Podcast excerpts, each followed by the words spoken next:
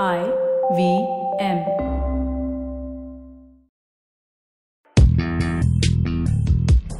पैसा वैसा विद अनुपम गुप्ता में आपका स्वागत है। ये वो शो है जहाँ आपको पैसों की दुनिया से जुड़े सवालों का हल मिलेगा। कहाँ पैसे बचाएँ, कहाँ लगाएँ, कहाँ कमाएँ, बस सवाल पूछिए और जवाब पाइए। अनुपम ये रहा आपके लिए सवाल। हाय अनुपम, मेरा नाम अरिंदम है। मैं ये जानना चाहता हूँ कि म्यूचुअल फंड्स में एस आई पी और एस टी पी के बीच का क्या अंतर है और किन लोगों को ये प्लान्स के लिए ऑप्ट करना चाहिए?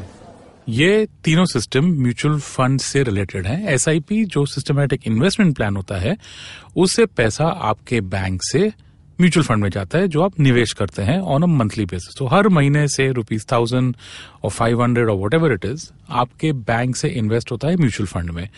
वो होता है सिस्टमैटिक इन्वेस्टमेंट प्लान अब सिस्टमैटिक विड्रॉल प्लान इज़ जब आप म्यूचुअल फंड को बेचते हैं and over a period of time वो पैसा आपके बैंक अकाउंट में आता है। आप हर महीने समझिए आपने सौ यूनिट बेचे या आपको one thousand rupees per month चाहिए तो आप अपना म्यूचुअल फंड होल्डिंग बेचते हैं और वो पैसा रेगुलरली आपके बैंक अकाउंट में आता है।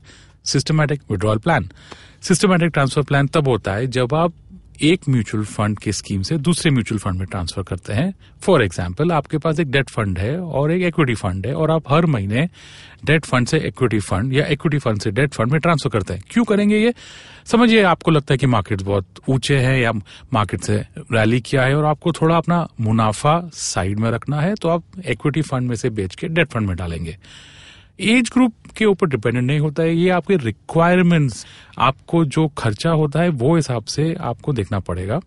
फॉर एग्ज़ाम्पल अगर आप एक पेरेंट हैं और आप अपने बच्चे का एडुकेशन सेटअप करना चाहते हैं तो आप 10 साल तक एक एसआईपी कर सकते हैं, फिर उसके बाद एक एस कर सकते हैं, जिससे रेगुलरली आपके पास एक इनकम आता होगा। या आप एक रिटायर्ड पर्सन है, जिसने बिफोर रिटायरमेंट समझिए दस साल तक या जो भी है उसने अपने पैसे इन्वेस्ट किए हैं म्यूचुअल फंड और अभी उनको एक मंथली इनकम चाहिए रिटायरमेंट के बाद तो एस होता है।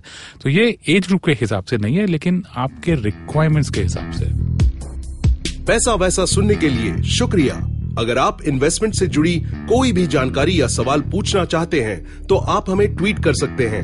हमारा ट्विटर हैंडल है at I V M podcast या आप हमें ईमेल भी कर सकते हैं। पैसा वैसा एट इंडस डॉट कॉम पर। इस शो पर बताई गई चीज़ों को फाइनेंशियल एडवाइस के तौर पे मत लीजिए। ये सिर्फ़ और सिर्फ़ आपकी जानकारी के लिए है। अपने पैसों का निवेश करने से पहले कृपया किसी फाइनेंशियल एडवाइजर की राय ज़रूर लें।